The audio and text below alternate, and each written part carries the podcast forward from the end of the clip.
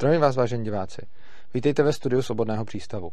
Protože jsme poslední dobou měli spoustu velice zajímavých hostů a vedli celou řadu debat na velice zajímavá konkrétní témata, všiml jsem si, že v komentářích pod videí přibývá stále víc různých dotazů, které mi naznačují, že jsme se možná trošku oddálili od právě toho obecného směru a že se velice často zabýváme konkrétnostmi, velice často rozebíráme jednotlivosti se zajímavými hosty, ale i protože je teď koronavirus a je méně, je méně přednášek o anarchokapitalismu jako takovém, jsem se rozhodl, že bych se teď rád vrátil trošku zpátky ke kořenům a připomněl, o čem tenhle ten kanál vlastně je a o čem je svobodný přístav a co je to vlastně anarchokapitalismus.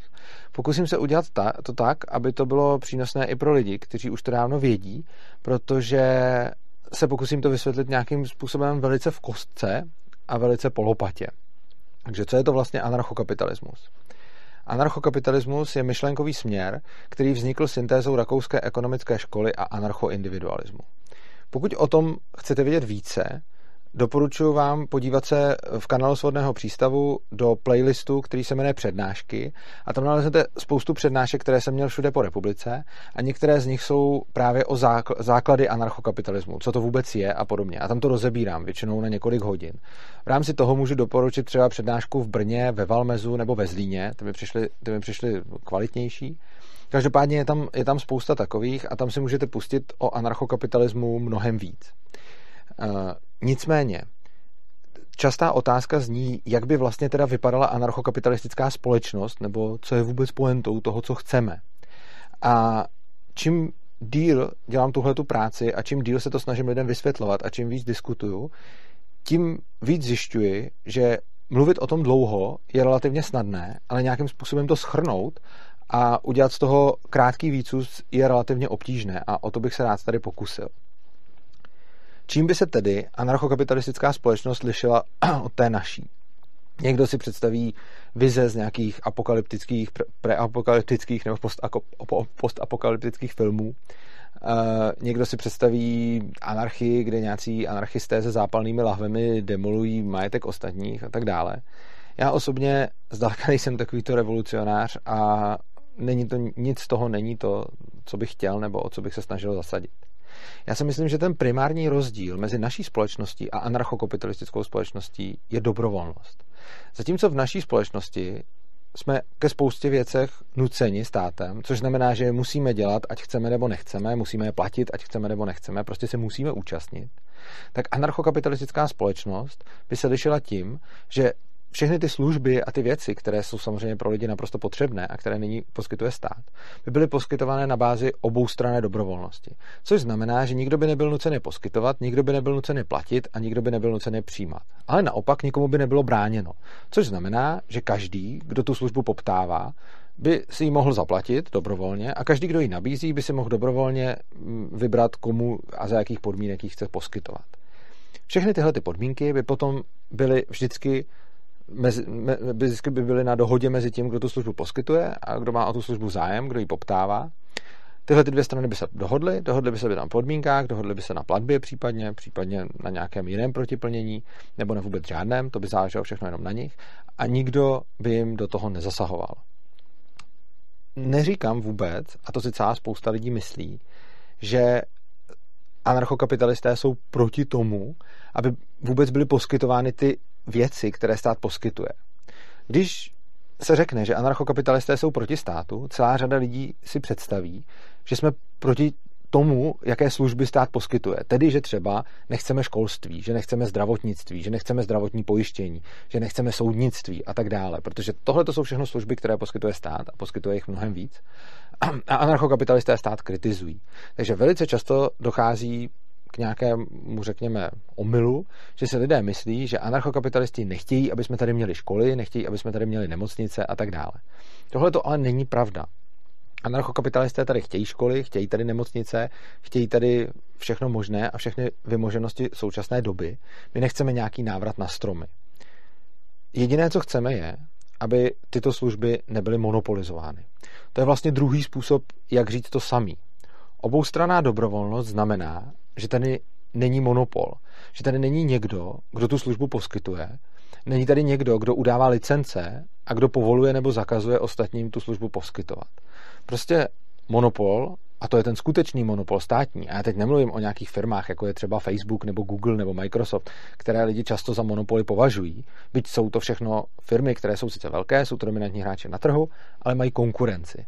Já tady mluvím o odvětvích, jako je třeba školství nebo zdravotnictví a tak podobně, kde ta konkurence v podstatě není, respektive je pouze tam, kde ji ten monopolista, tedy stát, explicitně povolí a za podmínek, za jakých tu konkurenci povolí. Takže druhý způsob, jak popsat anarchokapitalismus, je, že nechceme monopoly. Nechceme, aby v klíčových odvětvích a vlastně v žádných odvětvích lidské činnosti byl nějaký monopolista, který by určoval všem ostatním, jestli vůbec můžou nějaké služby poskytovat a pokud ano, tak za jakých podmínek je můžou, mohou poskytovat. Tohle je vlastně jinými slovy řečeno to samé s tou dobrovolností a lidé velice často chápou, proč jsou monopoly špatné, protože nemají konkurenci, což znamená, že potom mohou poskytovat služby za celkem libovolnou kvalitu, za celkem libovolnou cenu, v celkem libovolné kvalitě a nikdo je nemůže moc odmítnout, pokud ty služby vůbec chce, protože kdyby ty služby začal poskytovat někdo jiný, koho by neschválil tenhle ten monopolista, no tak v takovém případě, eh, v takovém případě ho vlastně on, on zavře nebo bude nějakým způsobem, eh, bude nějakým způsobem jako persekvován. Což v podstatě znamená, když se podíváme třeba na to školství, tak prostě teď, když chcete provozovat školu, tak musíte jít na ministerstvo a tam vám ji musí povolit. A pokud vám ji nepovolí, tak ji prostě nemůžete poskytovat. A je úplně jedno, že je spousta lidí, kteří by chtěli své dítě dát do vaší školy, ale vy prostě, když nedostanete povolení od státu, tak tu školu provozovat nemůžete. Ať už z jakéhokoliv důvodu. To, co chtějí anarchokapitalisti, je, aby pokud někdo se rozhodne, že bude poskytovat školu, aby bylo jenom na něm, jakým způsobem ji poskytuje. A na druhé straně, aby bylo zase jenom na těch rodičích a těch dětech, eh, jestli jsou s jeho službami spokojeni nebo nejsou a podle toho se vyberou, podle toho se rozhodnou, jestli mu budou nebo nebudou eh, za to něco platit a jestli se toho budou účastnit. Je to zase ta oboustranná dobrovolnost a řekněme demonopolizace. Takže anarchokapitalismus je v podstatě absolutní demonopolizace. Další způsob, jak se na to podívat, je vlastně absolutní decentralizace. Jo? Teď jsme si řekli absolutní demonopolizace, ale další věc je absolutní decentralizace. Decentralizace až na úroveň jednotlivce. Jo? Často vidíme, když se třeba baví o právu na segregaci určitého území, na nějakém, v nějakého státu a tak podobně, tak je to prostě celé o tom, že nějaká skupina lidí se rozhodne, že si chce dělat něco jinak, než jim, eh, než jim říká nějaká, nějaká centrální vláda. A anarchokapitalismus je v podstatě jako princip subsidiarity doveden až do úplného, až do úplného extrému. Nebo dalo by se říct, že prostě decentralizace na úroveň, úroveň jedince je v podstatě anarchokapitalismus. Eh, decentralizaci můžeme vidět, můžeme vidět všude možně, můžeme ji vidět třeba na internetu, můžeme ji vidět eh, v případě jako počítačových sítí a tak dále. Čím dál tím víc je to diskutované téma, protože ona decentralizace má obrovskou výhodu, třeba když se podíváme na kryptoměny a podobně, že tam nemá žádnou tu centrální autoritu, která říká všem, co mají dělat a všichni ty lidi se musí nějakým, eh, nějakým způsobem domluvit.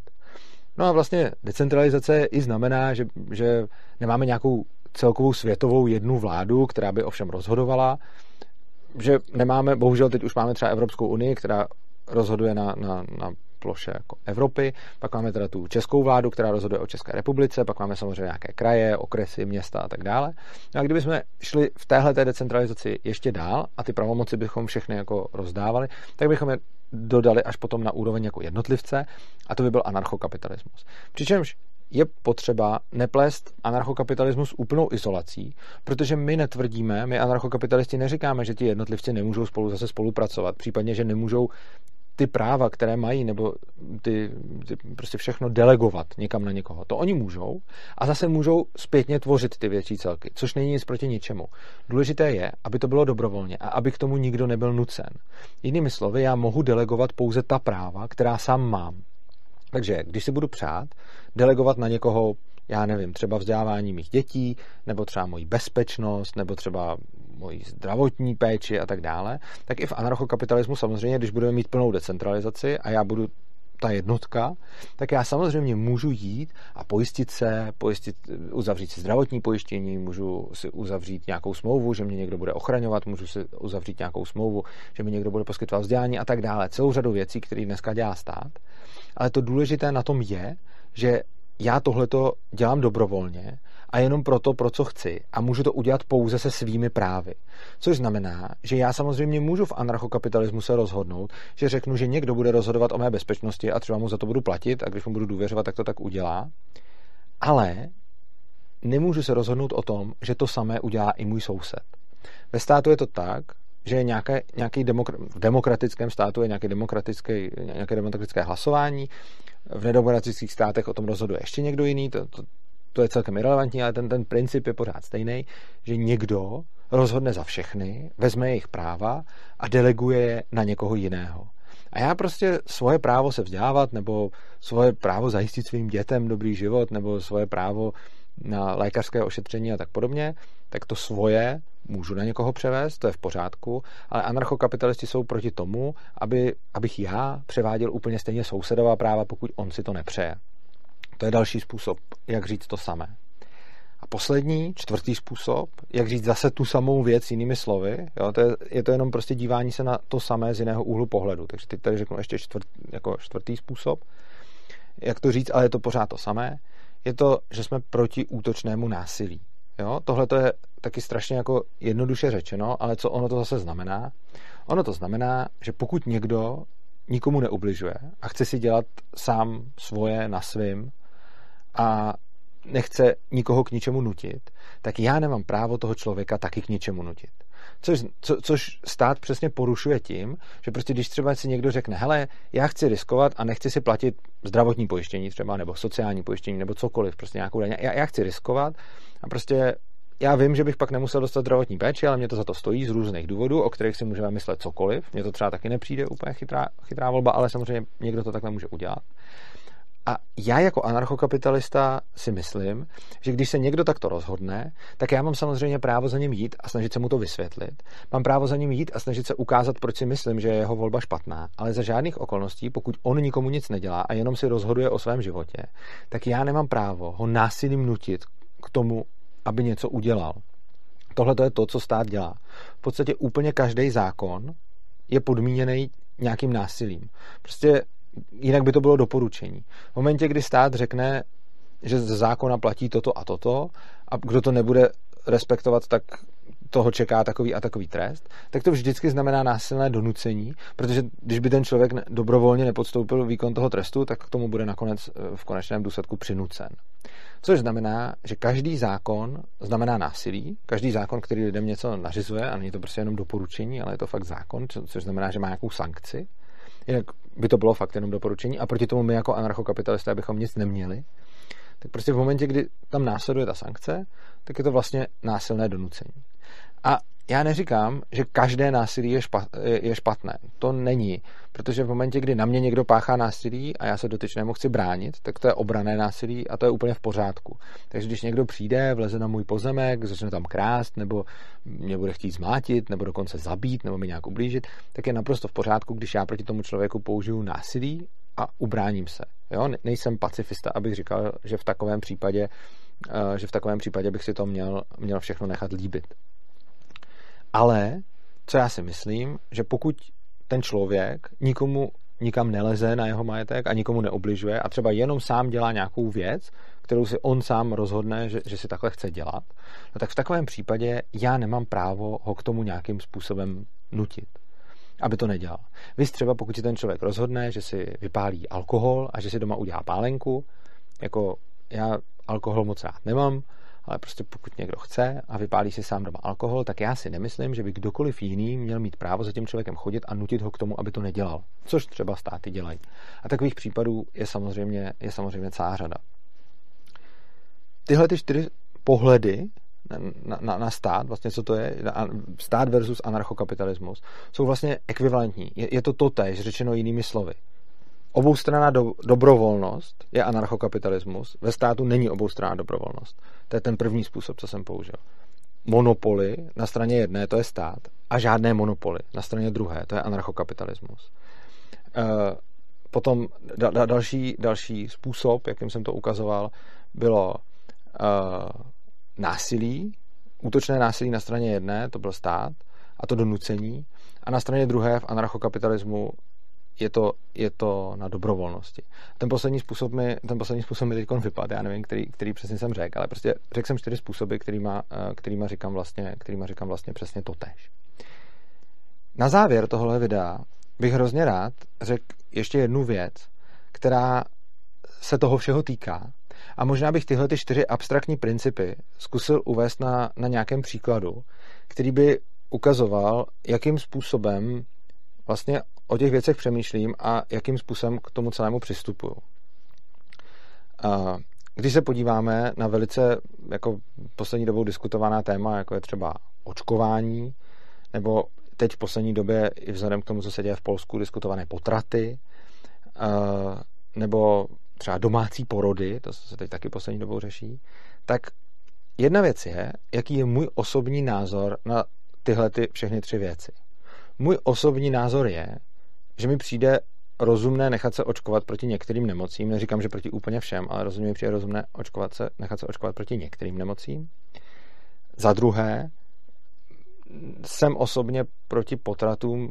Myslím si, že není dobré zabíjet lidi, i když jsou ještě vlastně ve fázi, kdy je to jako plot, takže spousta lidí by řekla, že to není člověk, já se s nimi o tom nechci jako dohadovat, ale prostě mi to, mi to, nepřijde, mi to nepřijde dobrý. A poslední věc jsou domácí porody.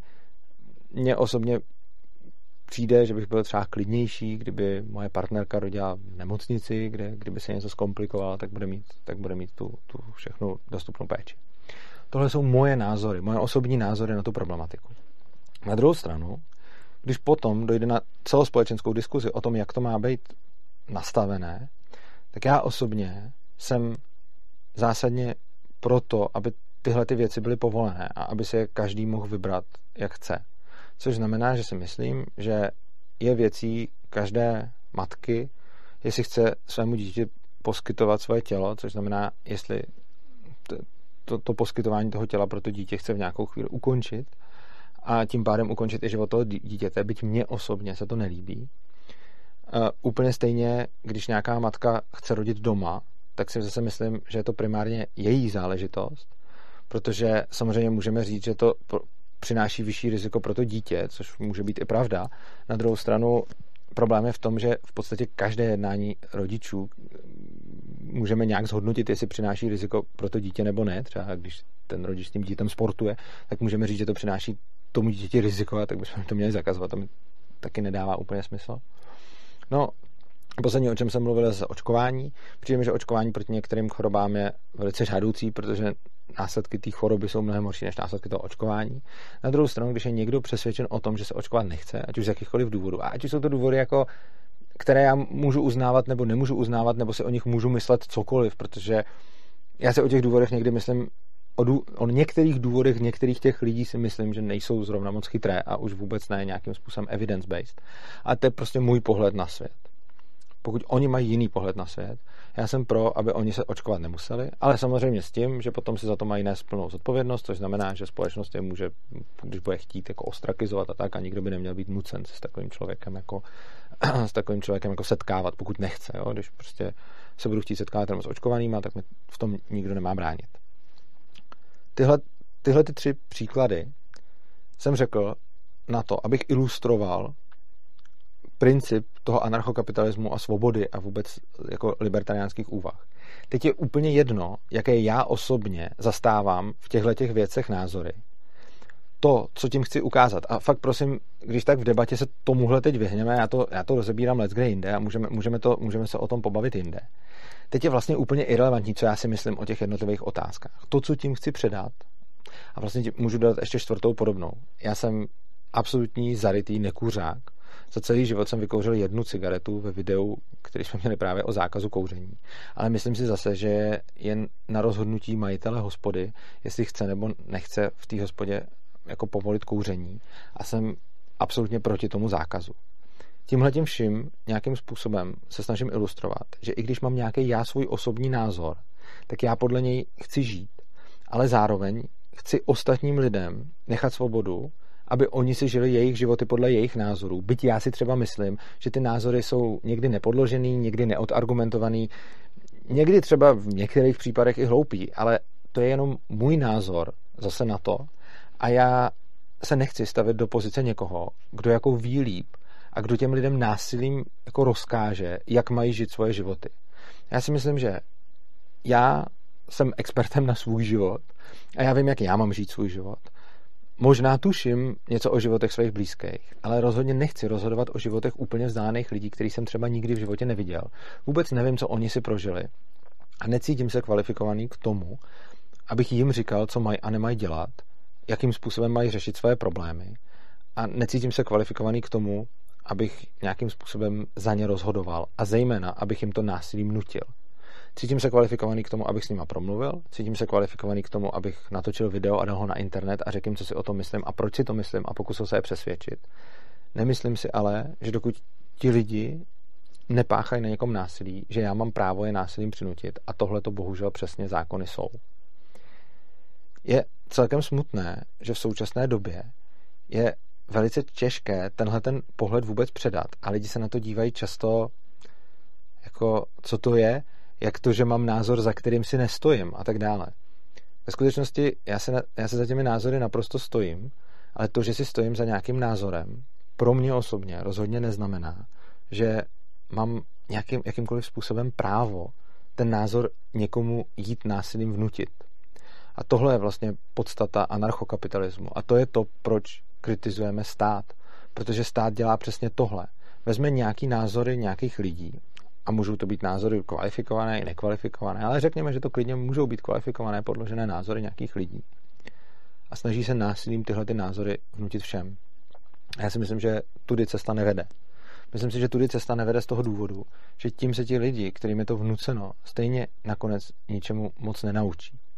Spousta lidí mi proti tomuhle tomu říká, no jo, ale my jsme ty chytrý, ale podívej se na ty lidi okolo, to jsou ty hlupáci, nebo nezodpovědní, nebo ty o tom nic nevědí a těm to musíš jako přikázat. Já osobně nemám rád tuhletu argumentaci, zejména proto, že si myslím, že každý člověk má ve svém životě nějaké oblasti, ve kterých jako ví a o které se zajímá. A každý člověk má v životě spoustu oblastí, ve kterých prostě netuší a nějakým způsobem se o ně nezajímá. Jo? A to se týká nás všech. Takže já hrozně moc nemám rád takové to elitářství, kdy někdo přijde a řekne, no jo, my dva jsme ty chytrý, ale těm blbcům to musí někdo jako nakázat. Já neříkám, že v naší společnosti nežijí žádní blbci.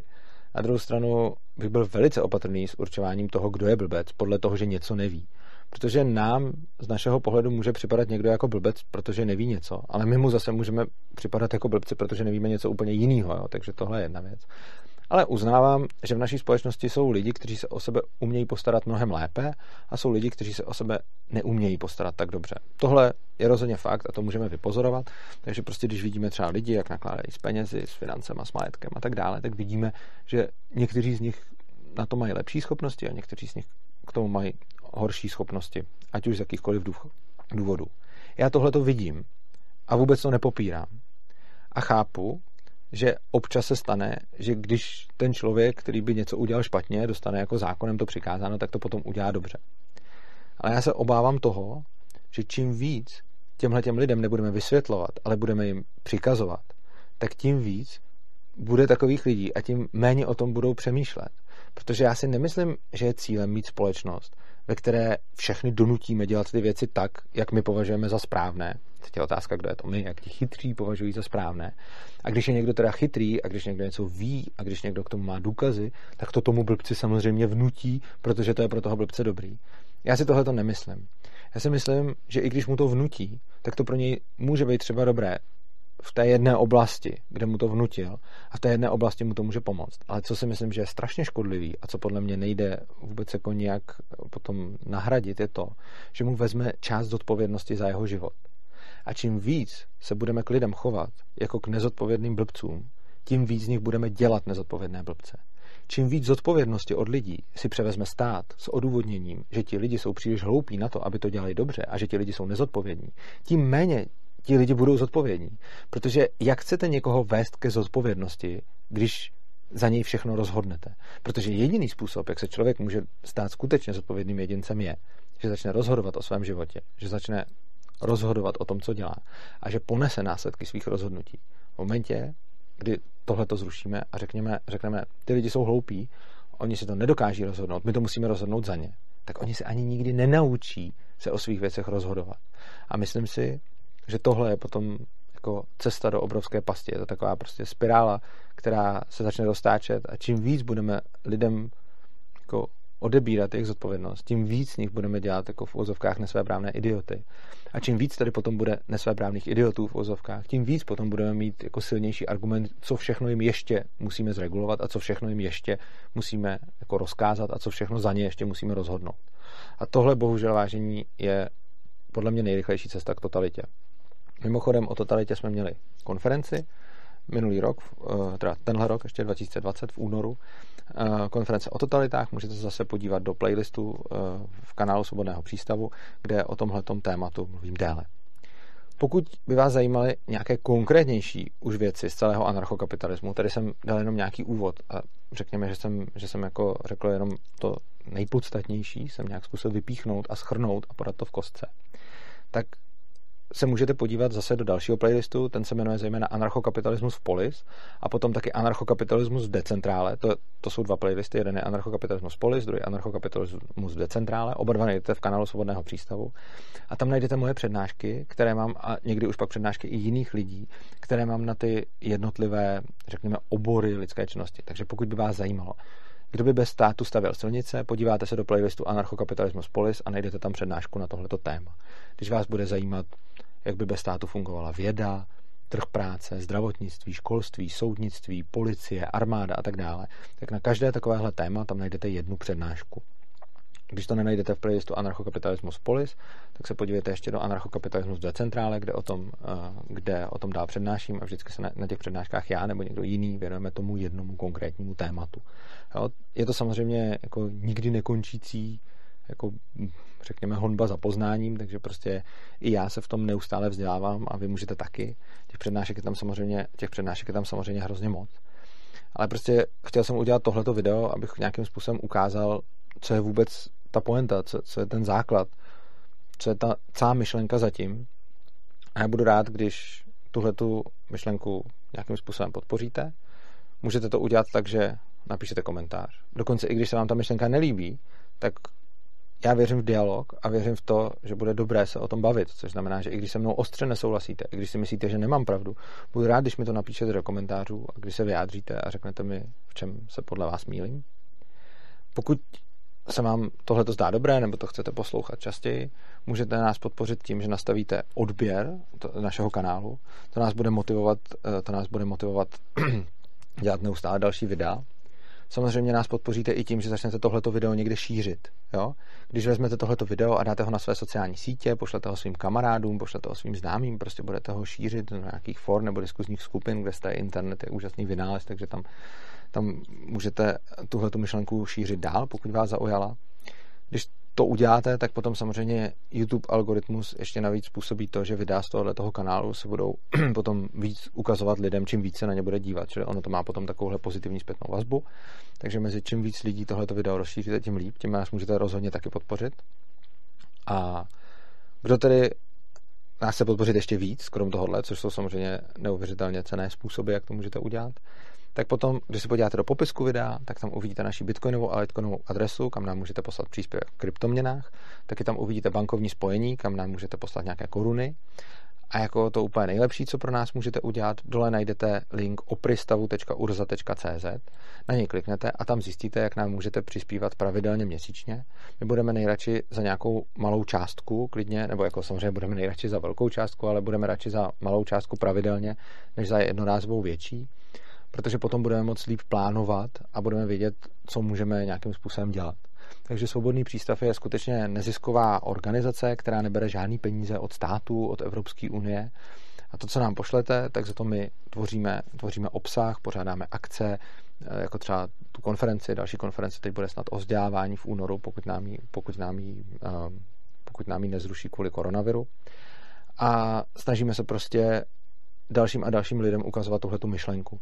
Takže pokud se vám tahle ta myšlenka líbí, ale sami třeba nemáte čas nebo nevíte jak, byste ji propagovali, tak samozřejmě krom toho, že nám můžete pomoct tím šířením, čím nás opravdu hodně pomůžete, tím, že nám to budete lajkovat a odebírat a tak dále, tím nás budete spíš motivovat, tak potom samozřejmě nám můžete pomoct tím, že nám pošlete nějaké finanční prostředky, jaké vy sami uznáte za vhodné, nejlépe právě každý měsíc a tím samozřejmě pomůžete šířením těchto myšlenek taky, protože my ty finanční prostředky, které nám posíláte, používáme čistě a jen právě k tomuhle.